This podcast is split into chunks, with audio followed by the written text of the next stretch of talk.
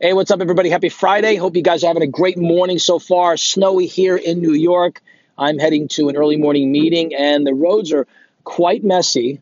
Uh, the plows are starting to come out to uh, clear the roads out for us, but it's still a little bit messy this morning.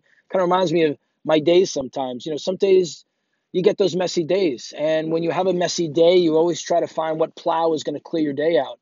And what usually happens is we go to that to do list and try to knock off those things on the to do list. And what we find ourselves doing is we try to tackle everything all in one shot. We think the plow of our to do list is to just try to do it all. And you can't do it all. You have to prioritize and, and really put things in their in their proper order. So think of something that you're trying to plow through today.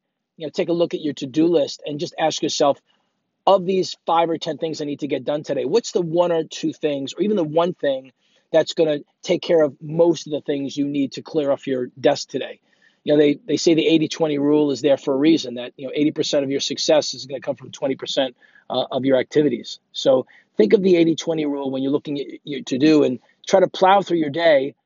Don't make it too messy. And if you're traveling in the New York metro area, just be careful, watch the roads. Have yourself a great day. Don't forget, live with passion, and we'll see you next time.